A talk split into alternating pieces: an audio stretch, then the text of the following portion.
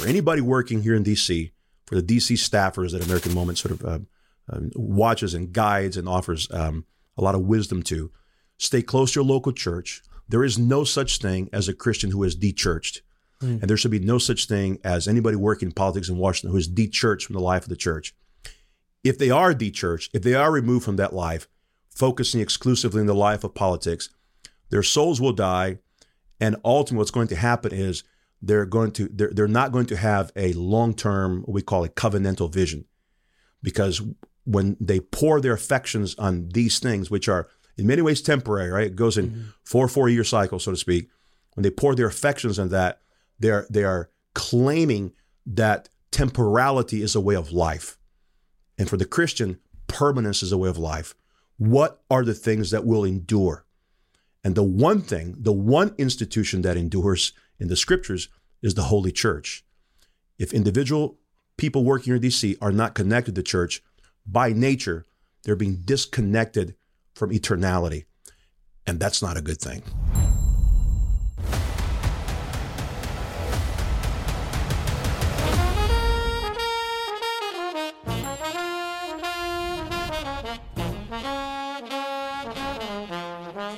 Howdy, everyone, and welcome back to Moment of Truth. My name is Nick Solheim. I am the COO of American Moment, and I am here today with the Reverend Dr. Uri Brito.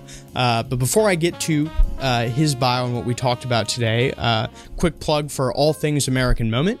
Uh, if you'll go to our website, uh, AmericanMoment.org, you can find information about all the things we're going to be up to this year from our Fellowship for American Statecraft, uh, the Foundations of American Statecraft program, which is our uh, credentialing program for Hill staff, um, AM Fridays, our summer uh, intern lunch training program, um, and all manner of other assorted things we might be up to. Uh, we are very busy here um, at American Moment, but make sure you go to our website and check those things out. Um, today we had on the Reverend Dr. Uri Brito, who is the senior pastor of Providence Church, where he has served since 2009. Born in northeastern Brazil, he has lived in the United States for over 25 years. He earned a bachelor's degree in pastoral studies from Clearwater Christian College and an MDiv from Reformed Theological Seminary in Orlando and um, is the editor of the Church Friendly Family, author of The Trinitarian Father, and co author of commentaries on Ruth and Jonah published by Athanasius Press. He serves as a board member of the The- Theopolis Institute and is the senior fellow for pastoral theology at the Center of Cultural Leadership. He is the founder of Kuyperian Commentary, which is a absolutely great blog. You should check it out. Um, an online resource for cultural and theological essays. And most importantly, Uri has been married for 20 years to his lovely w- wife, Melinda, and is the proud father of Abigail, Ezekiel, Ephraim, Elijah, and Ezra. Almost had all E names, just missed one. Um, so uh, we had a great conversation today. Um, about uh, you're going to get a lot of Presbyterian theology um, and its intersection with politics today. Some of you may remember uh, back in season one, uh, Emma and I went out to Moscow, Idaho to interview Pastor Douglas Wilson.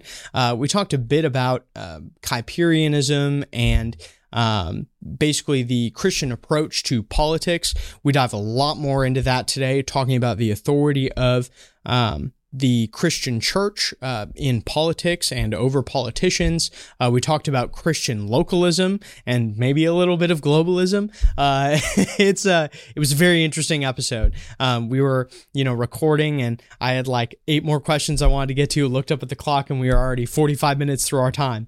Um, so uh, definitely a lot of great information covered today. Um, so we will go now to the Reverend Doctor Uri Brito.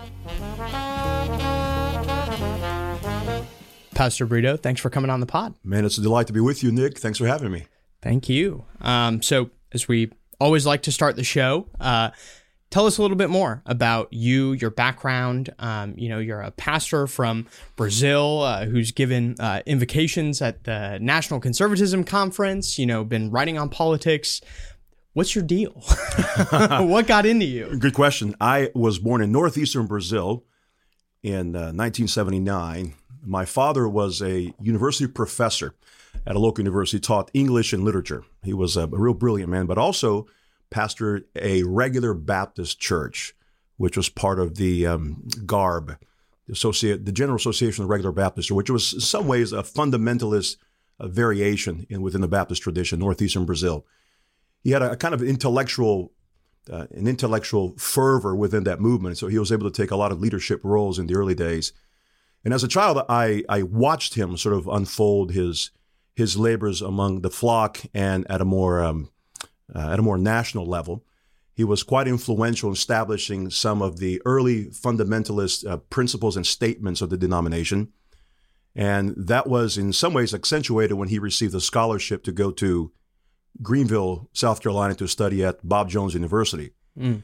which in those days was sort of the, the political haven. You couldn't run for office unless you received the approval of BJU. it was quite of a it was a status thing. He uh, went to Bob Jones University and assumed a um, and, and was able to get his degree there. The family came with him. And so that was my exposure to the United States. And how old were you at that point? I was eight when I first came. Okay. And so watching him sort of develop himself intellectually and at a, at a religious level was a really interesting dynamic. Of course, in the early days, I thought to myself, this is never something I want to pursue. It was just demanding, and there were counseling demands that were overwhelming, even for our family at the time but he uh, handled them exceedingly well. And as I watched him uh, over the years, I began to really admire my father in his role and in, in, the, in the congregation, the community. At one time, he was um, sought out by anyone who wanted to run for politics in the city because of his role at the university. So I'd often see political candidates come to my front yard, sit down with my father. I didn't know what they were doing, hmm. but I know they wanted my father's approval for something. And you could always tell the mood when they left frustrated. He knew there was a there was a negation of the request there. But that was sort of my father's um, life that I, I, watched unfold before me, northeastern Brazil. In 1996, my father, at the age of 41, had a heart attack and died within days. It was a sort of a very tragic thing for our family. That uh, opened up different doors for our family. We had to move for uh, various reasons to find a bit more comfort and uh, consolation from family members. And at that point, I went from your standard Brazilian boy, invested in the great art of football, and in invested in just that that unique little world, a South American world, to now having to assume responsibilities in the home, to being the firstborn and having to assume responsibilities in the home almost overnight. Mm-hmm. That brought a sense of, of sobriety and lucidity in my own mind. I thought, something needs to happen and change. And so I was able to take on a position as an English teacher when I was 16 years old. It was quite wow. unique. I had uh, a lot of lawyers and doctors in my uh, in my class, and they were eager to learn something that I already had somewhat mastered at the age of 16.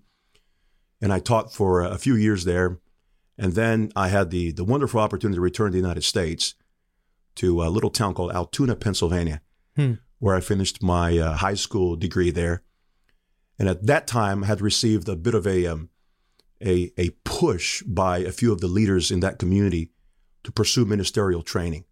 Didn't have any interest at the time, but I knew that uh, God was, was doing something within me that was sort of directing me one way rather than others.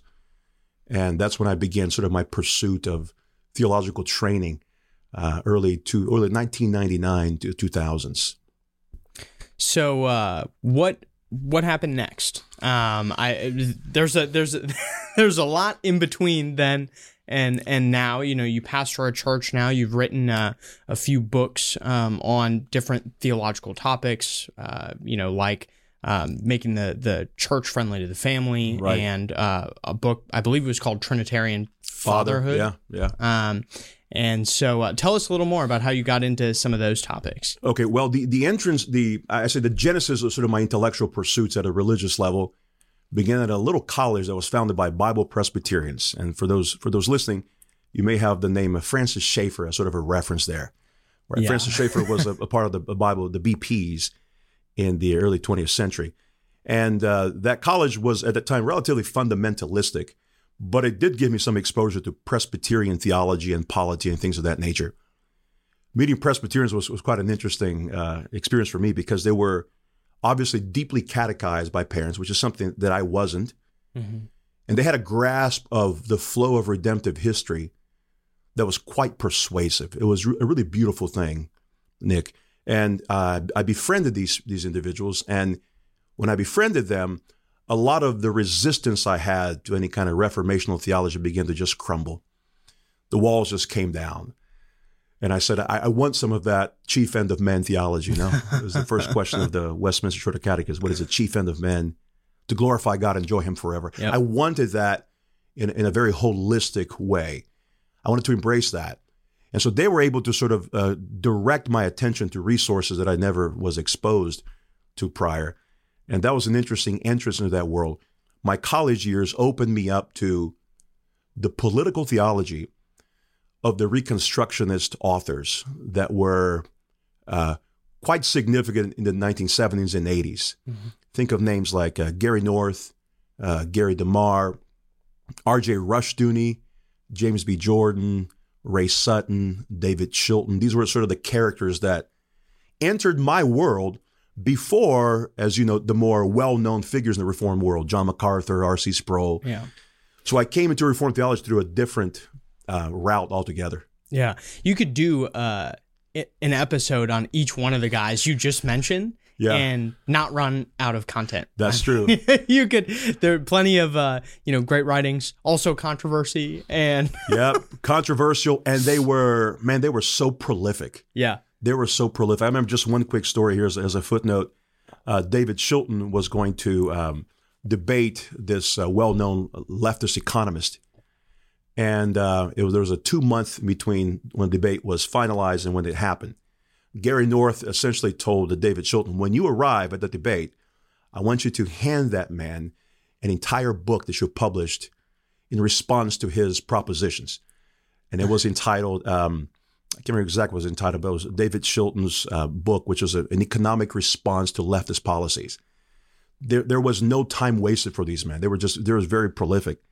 But that was uh, "Productive Christians in Age of Guilt Manipulators." That was the title of the book. Yeah, it's a great title, by the way. That that is a great title. It's a great title, and that was my introduction to Reformed theology. So it didn't come in little. Uh, it didn't come in soteriological pieces. It wasn't like here's here's your your tulip, here's your salvation theology, here's your ecclesiology. It came as this comprehensive package. Mm-hmm. Like the Christian faith is either all or nothing, and that was that was an appealing proposition. I wanted a faith that was more than a merely internalized expression, you know?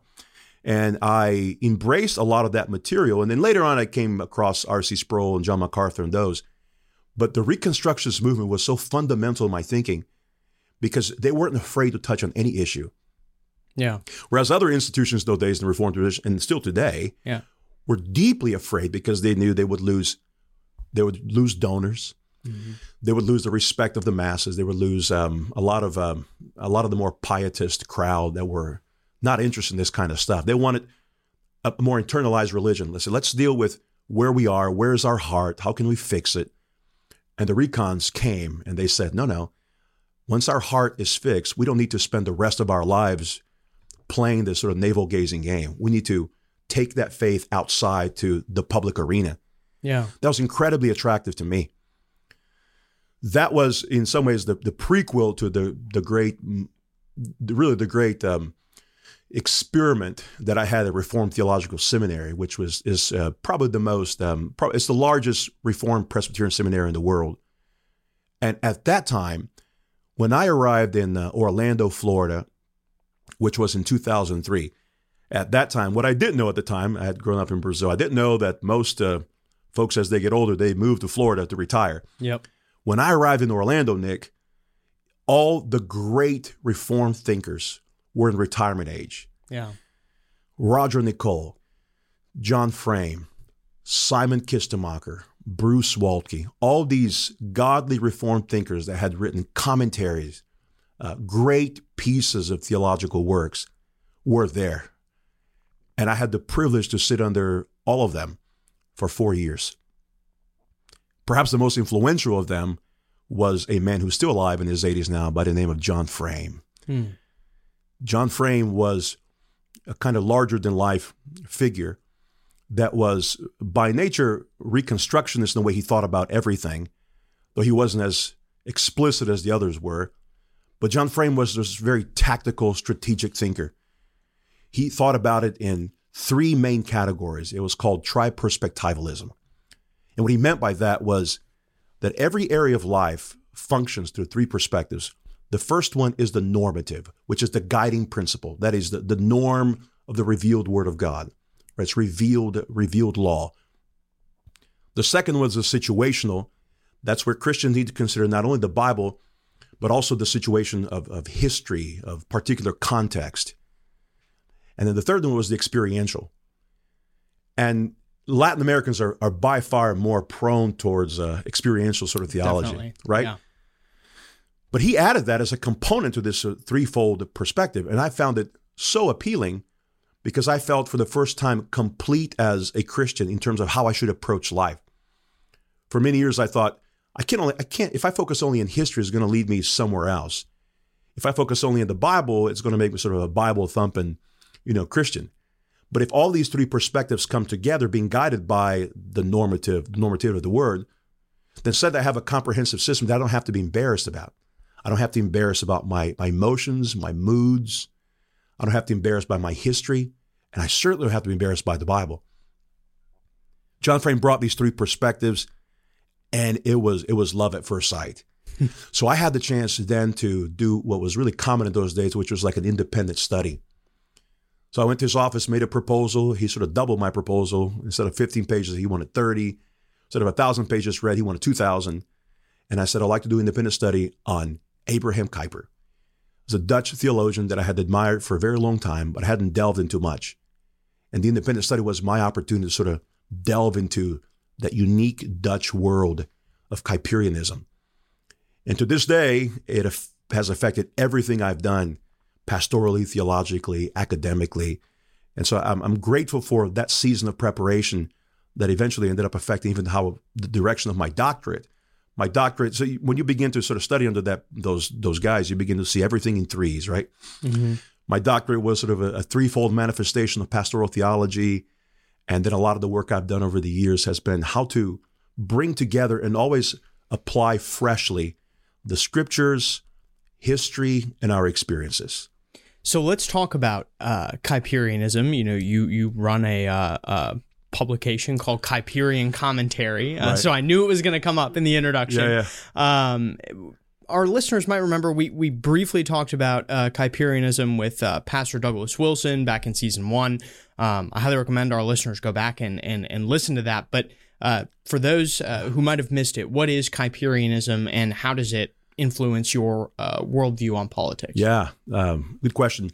Abraham Kuyper was a, a Dutchman from the 19th century who was uh, homeschooled by his father, who was a modernist.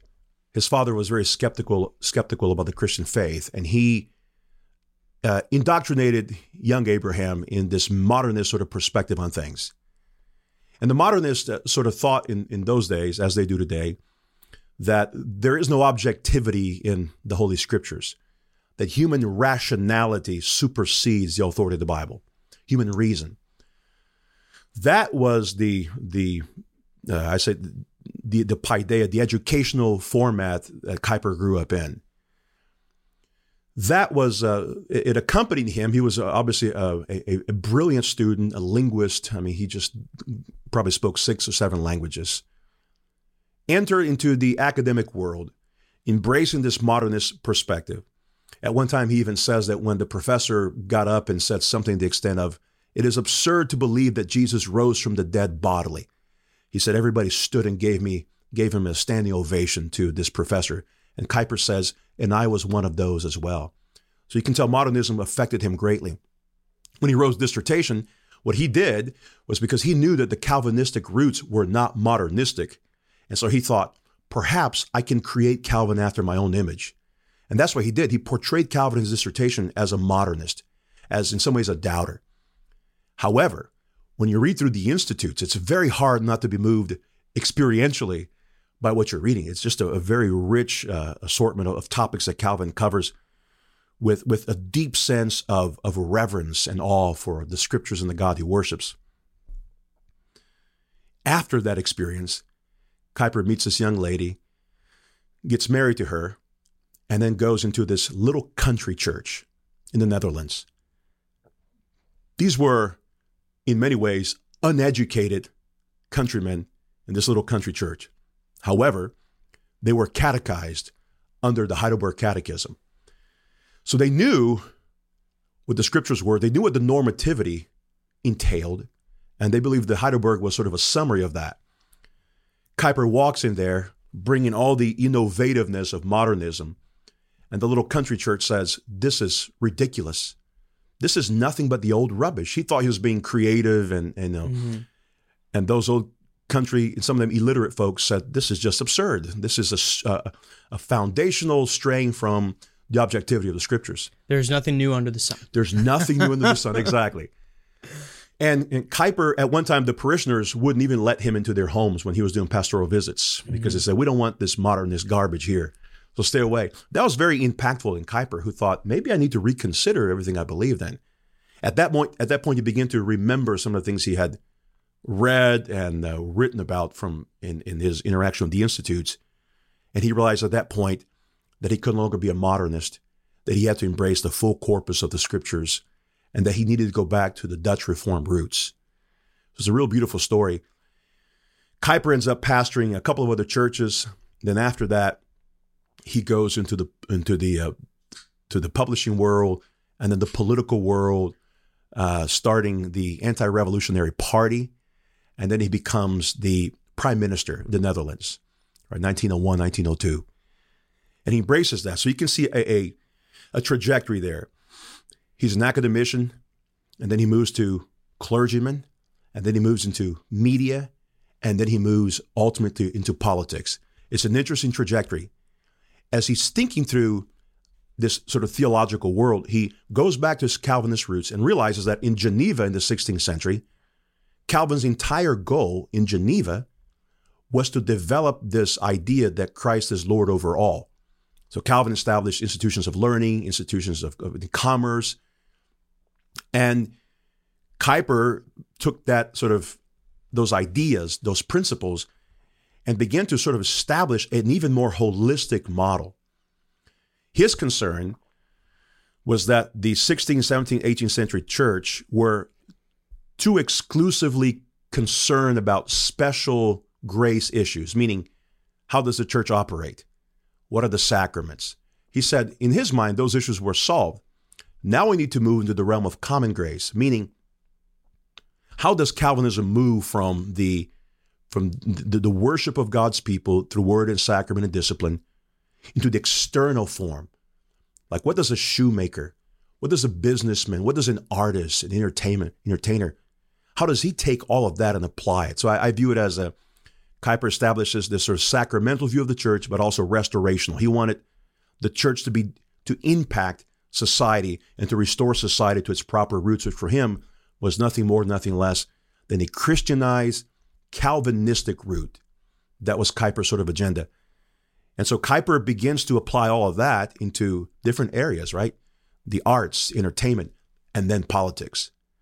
In the political world, he received enormous pushback because the idea of, claiming this exhaustive idea of civilization under the lordship of Christ through this worldview lens was absurd for politicians who were very much, uh, very much in love with the concept of neutrality. Right? We can't have we, we can't be particularly objective about politics. We need to be we need to be neutral about these things. Mm-hmm. Kuyper said that's not possible. In the beginning, God created the heavens and the earth, and that first declaration, Genesis 1 1, means that nothing in civilization can ever be neutral. Because the Creator, who is triune, has made all things and has done all things well and declared to be very good.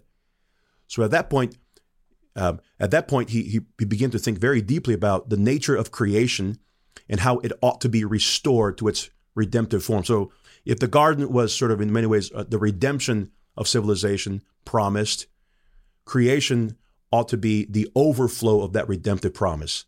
In other words, creation was to receive the overflow of the chalice of heaven. So every good thing that happens in heaven overflows, and creation is to absorb it, apply it. Uh, Christians are to go into the heavenly places on Sunday morning, receive heaven's blueprint, come to earth and say, How now shall we then live? Right. Whereas was very common in the Dutch tradition because of its pietistic roots to simply say, No, no, our faith remains within. It doesn't have an outward image.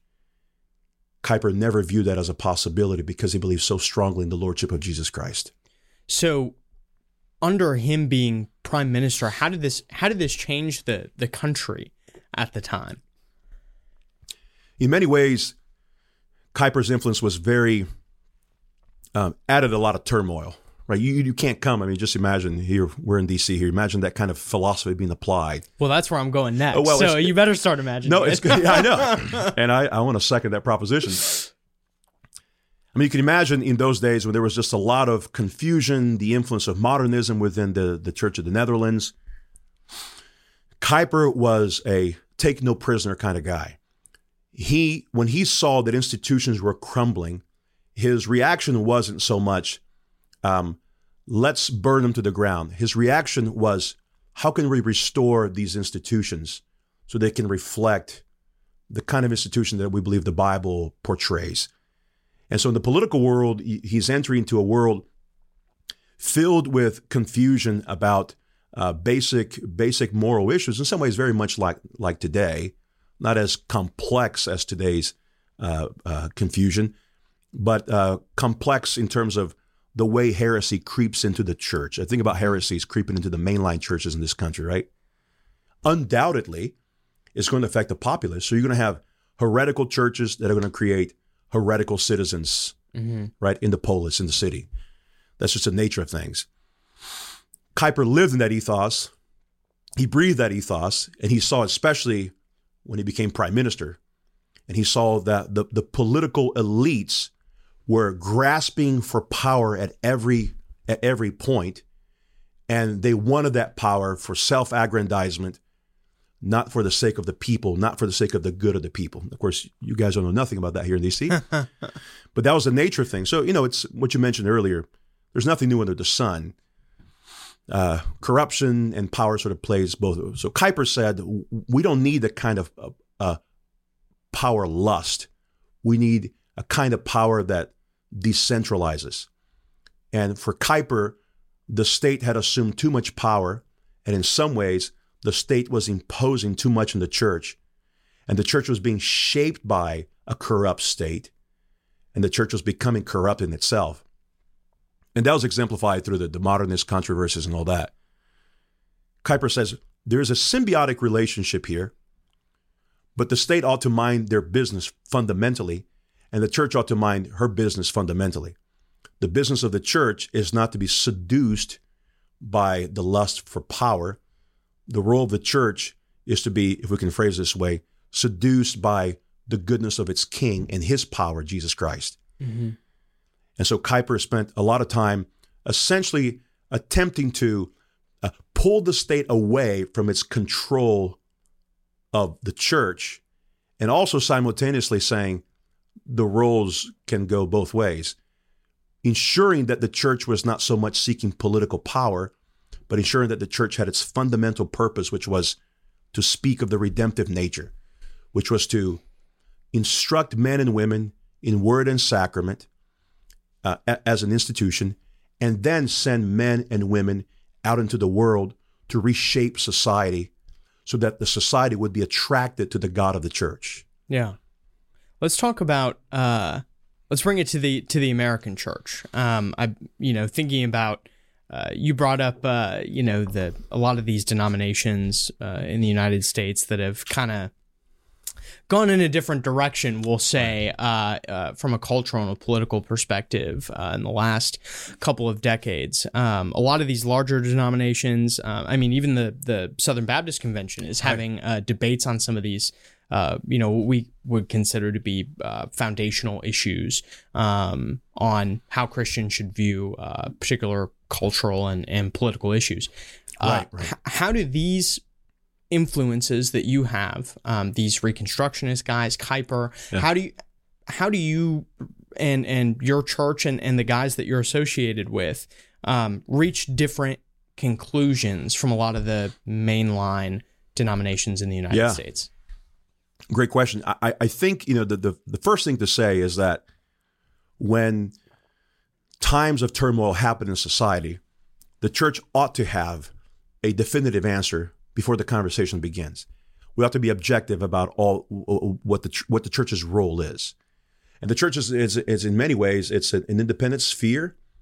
Um, the Bible says it, it, it's a colony of heaven, we might say. Yeah, it's a colony of heaven. It's seeking to colonize earth. Uh, the Lord's prayer says this: on earth as it is in heaven. So if that's the case, then what we read in the Gospel of Matthew, chapter 16, and we know to be true, is that Jesus gives the keys of the kingdom to the church, and then it authorizes the church to function as the, uh, this kind of uh, institution that communicates and proclaims what God desires it to proclaim in His Word. If that's the case, then the church has a fundamental role to never shut its door. Because if the church shuts its door, it, what it's saying is it has shut the doors of salvation. Mm-hmm. Right? Calvin says uh, that, uh, that we ought to love the church as our mother. Yeah.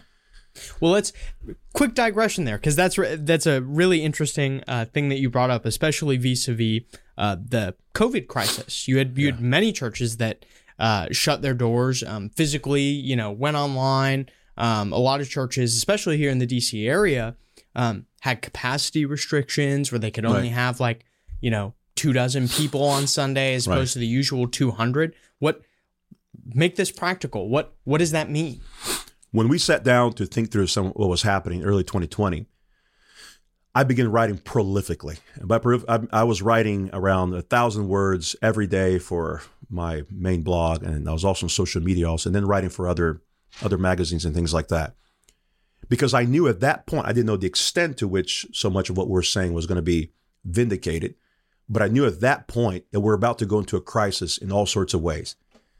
Now, the reason I knew that it's not it's not because I'm, I'm a son of a prophet. I'm a son of a pastor, but not so much a prophet. But the reason I knew that was because I knew that in seasons where, in seasons of history, where churches willingly give up the keys to the nice men in suit outside waiting, right? When the church gives up their keys, what happens is their liturgical muscles atrophy. And if they're and if the church's body begins to atrophy, that means that at that point they're going to relinquish and succumb to whatever pressures the state is going to put on them. And that's exactly what happened. The state came, and at the mere mention that this might happen to the church if they don't obey X, Y, or Z, immediately you and I saw respected ministers whom we thought were stalwarts, you know, mm-hmm. unmoved stones, essentially say, here's the keys to the church, and here is the secret codes to our secret time, to our calendar. And at that point, um, the United States as a whole and the world as a whole, as a whole, went into this uh, into this monastic life. But it's it's a technological monasticism, mm-hmm. right? Don't worry, we'll have streaming services. We'll make this as pleasant as possible. You can have your mimosas and you can have Jesus all at mm-hmm. once. But what happened was that within three months, the Barna Institute um, said that within three months, 30% of those who were watching streaming services were no longer connected to any streaming services at all. They were de facto dechurched. Mm-hmm. And that continued. So that was in the first three months. Now imagine 36 months after that. Yeah. And so what will happen to us as a church is we remained open throughout the whole season. Now we had a wonderful governor; it helped. But I also have friends in other denominations, uh, in other denominations, and in other uh, churches in my denomination around the country, who took the high road and said, "We ought to obey God rather than men." Mm-hmm. the principle of the Book of Acts. That kind of principle, in some ways, elevated their status. And one of the things I said early on was that churches who uphold orthodoxy and who are happy about it will be the ones who will prosper. That means that the little church with the American average of about 80 people on Sunday mornings are going to have a greater time prospering than your mainline church down the road with 80 people in a building of 3,000 that could fit 3,000, you know? Mm-hmm. It's exactly what happened. The conservative church overall, in across every denominational line, Baptist, uh, Presbyterian, Reform, in the conservative side of things, grew almost doubled in numbers through COVID. And that's because, Nick, because everyone thought before COVID, we can, we, to use uh, our friend, uh, mutual friend Aaron Renn's language, everyone thought that we could live comfortably in the neutral world. I was about to bring that up. bring that yeah, up? Yeah. And the neutral world is, is very cozy because you can sort of remain in your man cave without having to make any decisions on behalf of mom and the kids. When COVID hit, at that point, it was staring us in the face, and in some cases, punching us in the face, which means you can only take so many punches. You know, you can take Yeah. at at some point, people either uh, completely surrender and say, "Whatever you tell me to do, I'll do," or they'll fight back. And perhaps I would say, perhaps fifty percent of all conversations I've had during COVID in the counseling room or with people visiting our church was from men who said exactly that. I thought I never had to make any objective decisions in the political realm, the religious realm. But now I'm realizing that I was wrong to be silent when God had been calling me to be bold and courageous in my calling. So they moved from the neutral world to, uh, as the world was moving, uh, moving also to this, this negative world where everything was becoming uh, saturated by uh, apocalypticism. These men sort of rose and they said, We haven't been members of any congregation for years. We have been completely divorced from church life. But you know what? What COVID did was was accentuate, exacerbated the need for men to assume their role as men and to say, I have failed my spouse, I have failed my children, but we won't get fooled again. Yeah. Do you think that um, that COVID that there was kind of like a slippery slope between um, COVID down to I mean you have a lot of mainline denominations these days you know being um, publicly affirming I think is the phrase right, they use of uh, homosexual marriage of transgenderism. Um, do you think those things are are are connected? You know, you start to accept the um, the uh, you know prevailing wisdom about Right. government and culture. And well, okay, you know, we agreed with them on the COVID thing, and that was fine, I guess. Yeah. So, what's one more thing? Do you think they were connected? I think so because I think um, that though at times you can have exceptions, at times uh, it's hard to trace. You know, sometimes the puzzle pieces are not next to each other, but they're in the same puzzle. Mm-hmm. And I think what happened was everyone received a script, and the script had issues concerning sexuality, issues concerning science, and then issues concerning biology. And for a lot of people, all those came together, which is why a lot of our evangelical leaders uh, really said, I think we need to be consistent about this here, which means we need to be more open towards gay affirming institutions, gay affirming relationships. But that also comes necessarily with being more open to the way the government views all these things and to the way scientism sort of prevails. So, what we had during COVID, as you know, was sort of the age of expertism Mm-hmm. we had all these experts who sort of came uh, in very liturgical garbs, you know, sort of the, Yeah. the I call it the Fauci priesthood. Yeah. They came in liturgical garbs and they and they proclaimed things as if they were inerrant and infallible. Remember that? Yep. And that sort of inerrancy wasn't to be challenged. And if it was to be challenged, you know, off with your heads. It was it was an immediate. Um, it was like you, you were sociologically decapitated. Yeah. Like you lost your job, you lost everything. And at that moment, for a lot of people, they said, if it's a it's a total pa- if it's a total worldview issue, then at the very least, if I'm seeing all these people embracing scientism as a new religion, uh, the uh, the quote unquote um, sort of the the sexual revolution 2.0, right? We have the 60s and then the the revolution of the COVID era if these people are taking that route as a package deal on the other side of thing, then I think we need to take this route as a package deal to the right side of things. Yep. And in that case, they realized at that point that there had been compromises among pastors and congregations that they hadn't noticed until that very moment. And then the dots connected, and then they said, we can't be neutral anymore. And so the way of the main line, the way of a lot of these uh, uh, evangelical, we call it Big Eva, Yep. right? The way they went was essentially in the way of continual compromise. But what's been formed out of that, out of the ashes of that, was been kind of this resurrection theology that desires to preserve orthodoxy and desires to have sort of a, let's say, a healthy skepticism about anyone who claims to to uh, speak on behalf of God. Yeah. You know what I'm saying? Yeah, you you talk to and and by the way, everyone listening, you know, you can you can rest assured. Uh, Reverend Brito is also a doctor. I do have an expert. um, I have an expert on the show. You know, we're not committing any heresy here. Um, I, I, you know, you brought up a very interesting point about, um, you know, men that lead their households in your congregation, um, them having a political responsibility as well, uh, which I, I think is an, uh, uh, a very interesting point.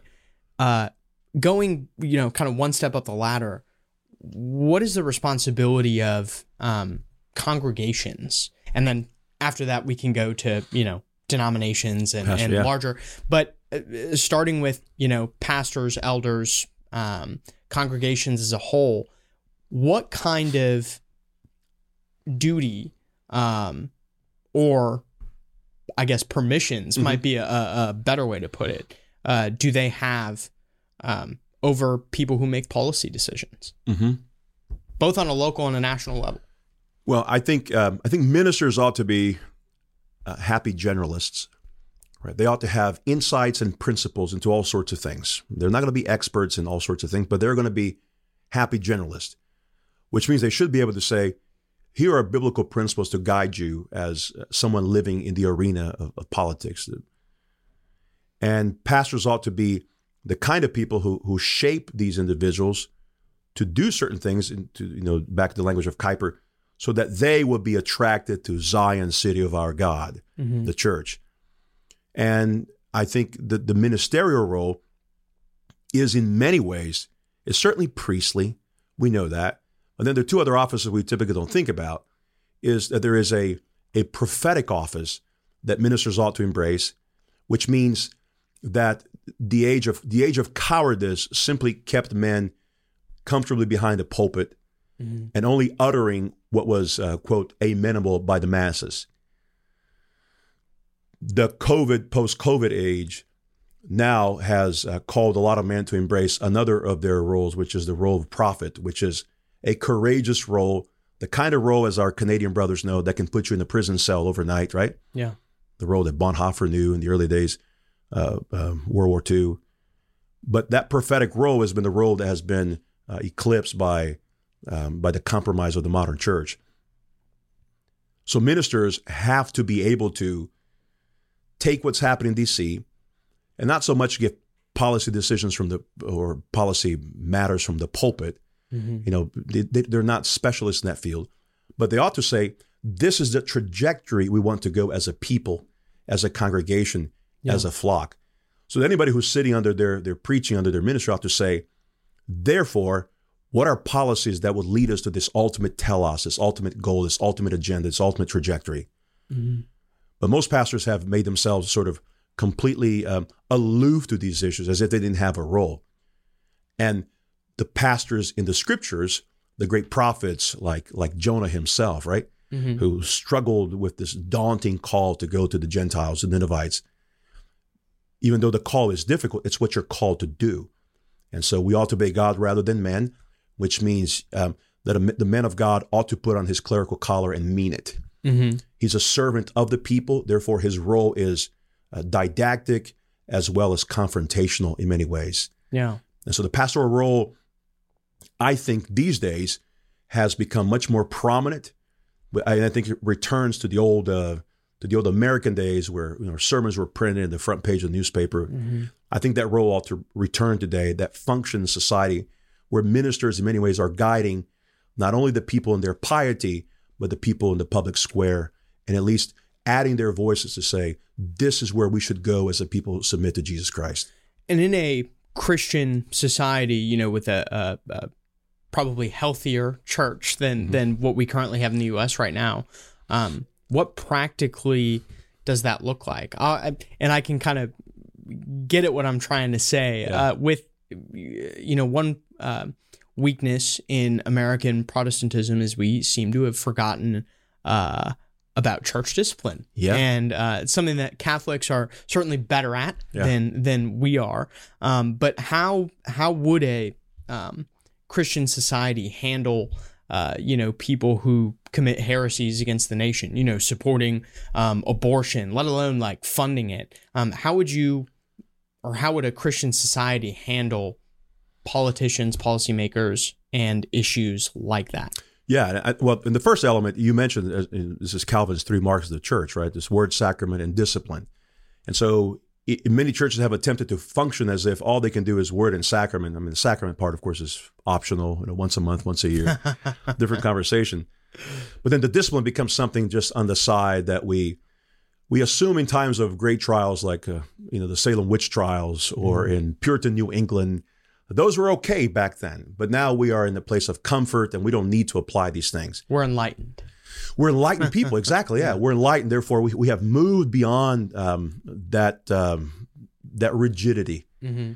However, uh, the the practice and the doctrine of church discipline through excommunication, as the Gospel of Matthew sort of um, develops, is the only way that the church can be purified from the stains and corruptions of this world if the church allows men to come and to entertain congregations from within with false doctrine, then the church will be will be torn asunder very quickly. That has happened for too long. If the church functions as the one who the gates of hell shall not prevail against, then the way the church wars against hell itself is by sending those within who belong to hell to hell itself. Mm-hmm. That's exactly what excommunication is, is the handing over of a man who was in the kingdom of light to the kingdom of darkness, handing him over to Satan, the gospel say. And if that kind of thing doesn't happen with our politicians who condone abortion, with the politicians who condone all sorts of, of immoral practices, mm-hmm. or in some ways that are just indifferent to it. I think indifference is the sin of our society, right? Yeah. I don't want to opine about these things because I don't want it. But that level of compromise ought to be charged and exhorted. And in certain cases, especially with some of our politicians today, they need to be objectively excommunicated from the table of our Lord mm-hmm. so that they know that the Church of Jesus Christ is not just a social club for the elite, but it's it's literally the social city of heaven where order and decency ought to prevail at all times and in all places. Uri, that sounds like Christian nationalism. Some people would say that, Nick. I, you know, you know, you're not going to get out of this podcast episode without without me asking you yeah. about that. Yeah. Um. Uh, uh, about Christian nationalism. Um. There, there have been a lot of. Um. I think a lot of people honestly have very different uh, definitions of it. People have written books about it. There have been a few. Um, I think uh, some of the uh, least helpful uh, you know content about this is like you know these NBC journalists that drop in middle of nowhere yeah. and they're like, "Oh, look at these Christian nationalists! You know they're right. going to destroy our country." Um, what it, what are your thoughts on the whole? Uh, you know, it's been. Uh, you know, six months to a year, we've we've had uh, Christian nationalism discourse. Right. Um, what are your what are your general thoughts on it? And the reason I ask is because I think you'd have a more uh, heterodox opinion than most of the other people I would ask. Yeah, I got you. Well, thank you for that. I, I was reminded of uh, how NBC uh, took their crew over to Moscow, Idaho. Yeah. And interview uh, the infamous Douglas Wilson, right? Yes. And when they got there, they had this quote where the Doug Wilson said something um, benign like, "It is our desire to turn Moscow into a Christian city." And of course, it was like uh, the demons erupted, you know, from from every part yep. of hell and came out and said, "How dare you say such a thing?" Yeah. Well, in my estimation, that is one of the mildest statement that a Christian can make. Yeah. One of the mildest statement. I, am I'm, I'm a I'm a, a good old fashioned sort of Chestertonian localist. I think I think every town in some ways it's not so much a Christian nationalism, but I think it's Christian localism. Mm. Let's begin there, and I think that's the duty. That's a tangible duty that Christians have in their communities. I I'm in Northwest Florida. We have obviously a great governor. But we also have certain things in our town that are not reflecting the kind of Christian principles that I think the Bible lays out for us. Well, that has to change. That has to change. And when politicians say, no, that can't change, then Christians ought to bind themselves together under this great mission to change that policy so that it reflects the scriptures. In other words, uh, as Kuyper said, um, Every atom, there's no atom in the world, there's no rogue atoms. Everything is under the sovereignty of Jesus who cries over them, Mine. So, unless the earth is tattooed with the glory of God, Christians should go to bed unhappy. Mm-hmm. Romans 4 says that the, that the heirs of Abraham are heirs of the whole world. Well, that is a process that began with the ascension of Jesus in the first century, continues now 2023, and we'll still be in that mission in 3033, 3023, a thousand years from now, because we believe that in, in the Christianization of all things. And so that means that the proposition, perhaps, of, of Christian nationalism in some ways is too mild. I want to be a little more extreme than that. Christian globalism. Christian globalism. However, it's phrased, it ought to be phrased in the sense that it covers both the uh, the unique flavor of who you are in your particular local church and your community, and also the ultimate goal that Matthew 28 sort of entails is that the gospel should go to all the ends of the earth. And so in our Jerusalems and to the ends of the earth. And so I, I have uh, no problem with the proposition itself. I, I would want to add certain footnotes to it, but I think the proposition as it stands uh, is at least a good place to begin. And so, which means that anytime you have a proposition that unites people, you're going to have different flavors of it, right? yeah. And so my role is sort of uh, attempting to find to reconcile all these uh, these these beautiful voices that are coming to the conversation are saying, here's our goal, here's our agenda. We're going to come from different perspectives. There will be um, there will be Catholics who think differently than I do. There'll be Protestants who think differently than I do. There'll be Orthodox who think. But how can we uh, come together because our cause is much greater than our distinct denominational differences? Yeah, I think one of the the biggest areas I think of of pushback to what you're saying is like, oh, okay, well, you're a pastor, you're a Christian, you know, obviously you're biased, um, but you know, America's not a, a, a Christian nation. You have all these people, you know, different nationalities, different faiths. What's your answer to that? Well, my answer to that is that the land of Israel, a little plot of land in the Old Testament, was an isolated piece of land among all these unbelieving pagan nations of the earth, right? And God had no problem in saying that you should should go to the ends of the earth, evangelize them, and bring them to the knowledge of the God of the Bible.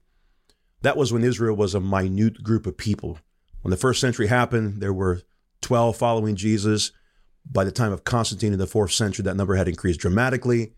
Safe to say in 2023, there are around 2.2, 2.3 billion people claiming to hold to the Orthodox faith. That's a significant leap. Mm-hmm. We've come a long ways. The problem, of course, is a lot of in a lot of these sort of uh, the, this, these Christian groups. There is a still a certain fear of embracing this calling. However, um, I've, I've told my congregation and, and when I do conferences that if you have a congregation of 80 people who are loyal to this mission, they can be much more effective in the public square than a congregation of 2,000 who sort of play this game but not really invested in that task. And so I'm not so much concerned about the unbelief outside. I'm concerned about the apathy and the limitations of belief within. Mm-hmm. So I think we need to stir men and their passions to pursue the right things. Because once that happens, you're going to have a, a revolution of sorts here. The, the, the population went from a, a relatively small homeschooling country to, I think, 2 to 3% of the entire United, pop, United States population homeschooling. That's a gain for us. So Christians ought always to think, however big the the um, the scary sea monsters come out to sort of frighten the the Christian church, the great ark, however scary they might be, what we are doing as Christians is we're playing the long game. Yeah. We should never think what's going to happen in DC in a year from now. We should always think how would DC look like 40 years from now? And at that point, we can begin to strategize at a very local level. The kinds of things you guys are doing at American Moment, which is really, really fantastic, at a local level, how we can move the ball forward. And that means there's a, some people don't like this language, there's, there's a high demand for incremental changes. Right? There are people who just, um, they kind of think in, in black and white categories. If these laws don't change overnight, therefore I don't want to be part of it. Well, this is a long term strategy. God had a long term strategy. Yeah. And the gospel is portrayed as a little seed that was planted and eventually becomes a great tree that provides shade for the nations. If you were a real post millennial, you'd say 400 years and not 400. 40. oh, you have little faith, right? um, I, I so you've hit on something important in talking about you know the people that uh, lead our churches. Um, you know, replacing um, elites and kind of training the next generation of leaders is something that we're all about.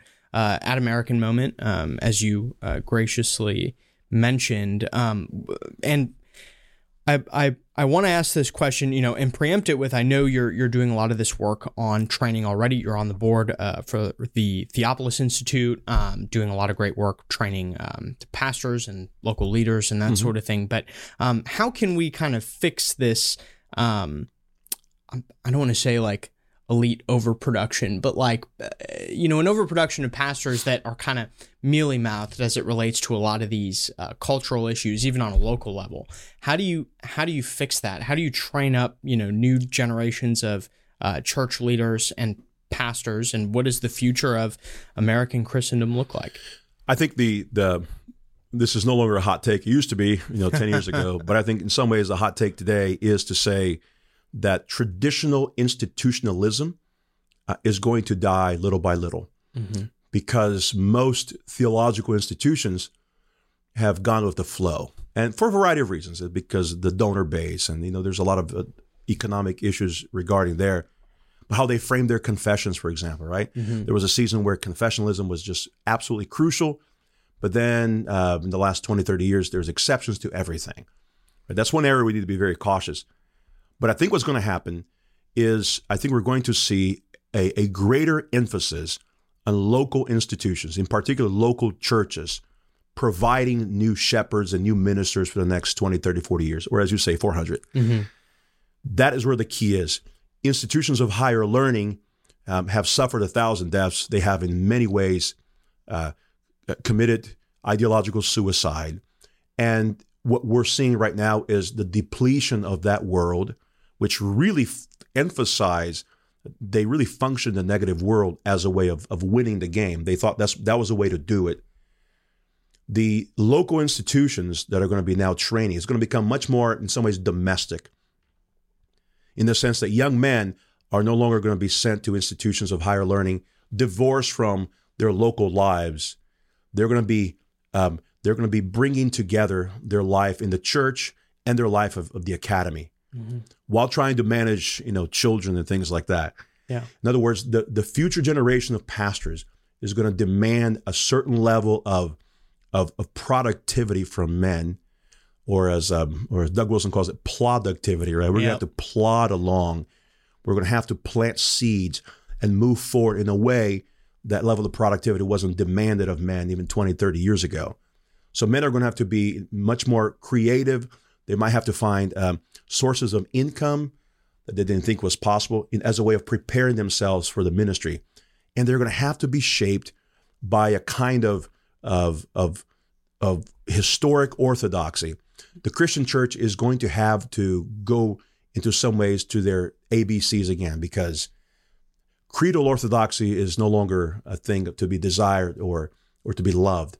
Well, young men are going to have to come. And one way to do that is they grow in orthodoxy. And what's going to happen, which is already taking place in mainline churches, where the average age is somewhere between 70 and 78, mm-hmm. what's going to happen is there will be a slow fading away of these institutions. And by God's grace, we'll take over their buildings. we'll take over their buildings and we'll also uh, take over their faulty confessions and we'll replace them with the Word of God and godly confessions. And uh, lastly, you know, uh, our audience primarily uh, is involved in the DC area. A lot of them uh, work in politics, work in Congress, aspire to work in future presidential administrations. Um, m- most of them faithful Christians um, and Catholics. Yeah, yeah. um, uh, what What is your advice to them? My advice to them is to stay very close to your local church because is not so much that politics corrupts, but is that politics has the politics is in some ways sort of the the best autobiography for the failure of humankind mm. because there is a continual expo- exposure to how you can be corrupt faster than the other person. The opportunities are so many. For anybody working here in DC, for the DC staffers that American Moment sort of uh, uh, watches and guides and offers um, a lot of wisdom to. Stay close to your local church. There is no such thing as a Christian who is dechurched. And there should be no such thing as anybody working in politics in Washington who is de-churched from the life of the church. If they are de-churched, if they are removed from that life, focusing exclusively in the life of politics, their souls will die. And ultimately, what's going to happen is they're going to they're, they're not going to have a long-term what we call a covenantal vision.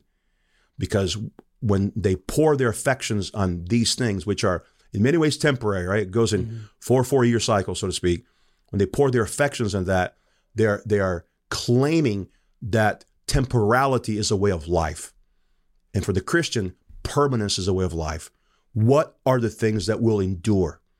And the one thing the one institution that endures in the scriptures is the holy church if individual people working in DC are not connected to church by nature, they're being disconnected from eternality. And that's not a good thing. Amen. Yeah. Where can people uh, find you, keep up with the things that you're um, writing, buy your books? Yeah, well, I, I try to cause my standard sort of brouhaha um, on various places, but my social media platform, my uh, my Facebook page, which is just my first and last name, uh, Kuyperian.com, we have around 20 writers who are very gifted. And um, Kuyperian.com, we post regular articles on essays ranging from theological and political. And um, those are just very fruitful and also movie reviews. So entertainment, we kind of delve into all these things, which is the Kuyperian way of doing things, mm-hmm. right? And then I have a Substack account, which is drbrito.substack.com, where I uh, opine on uh, things concerning um, um, lectures that I'm doing, but also notes and videos of things I'm doing on the side that are probably not as exposed to the public. It's just for, for my subscribers there. So that's a good place to sort of get a bit more in depth of the things I'm doing these days. And where can people follow you on Twitter? On Twitter, it's just my first and last name, Uri Brito, U R I B R I T O. Hope to be lovely to interact. It's just a uh, Twitter is just a, a a wonderful place to learn succinctness and also learn self restraint. Not anymore. Now you have as I think as many what is it? It's like a couple thousand characters now. If you're like yeah, oh yeah, if you have the the blue. Yeah, I yeah. saw I saw James White was already starting with his like really long. I was like scrolling through skip, you know, yeah, just yeah. going right past it. It'll, it'll, uh, be you'll be um, scrolling through little essays. Yeah, yeah, exactly. Well, thanks so much for coming on the show. It's an absolute night, Nick. Uh, thanks for having me, brother.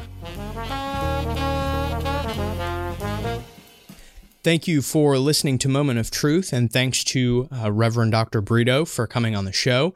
Um, one more plug for American Moment stuff, AmericanMoment.org uh, to see all of our programming, our podcast. Um, you can follow me on Twitter at Nick S. Solheim, as Sarab always likes to say. You can direct your podcast complaints to my email, nick at AmericanMoment.org. Uh, and we look forward to seeing you next week. Moment of Truth is an American Moment Studios production filmed at the Conservative Partnership Center. Our podcast is produced and edited by Jake Mercier and Jared Cummings. Our intro music is A Minor Struggle by Ryan Serenich. Don't forget to like and subscribe on all platforms, and you can go to AmericanMoment.org to learn more.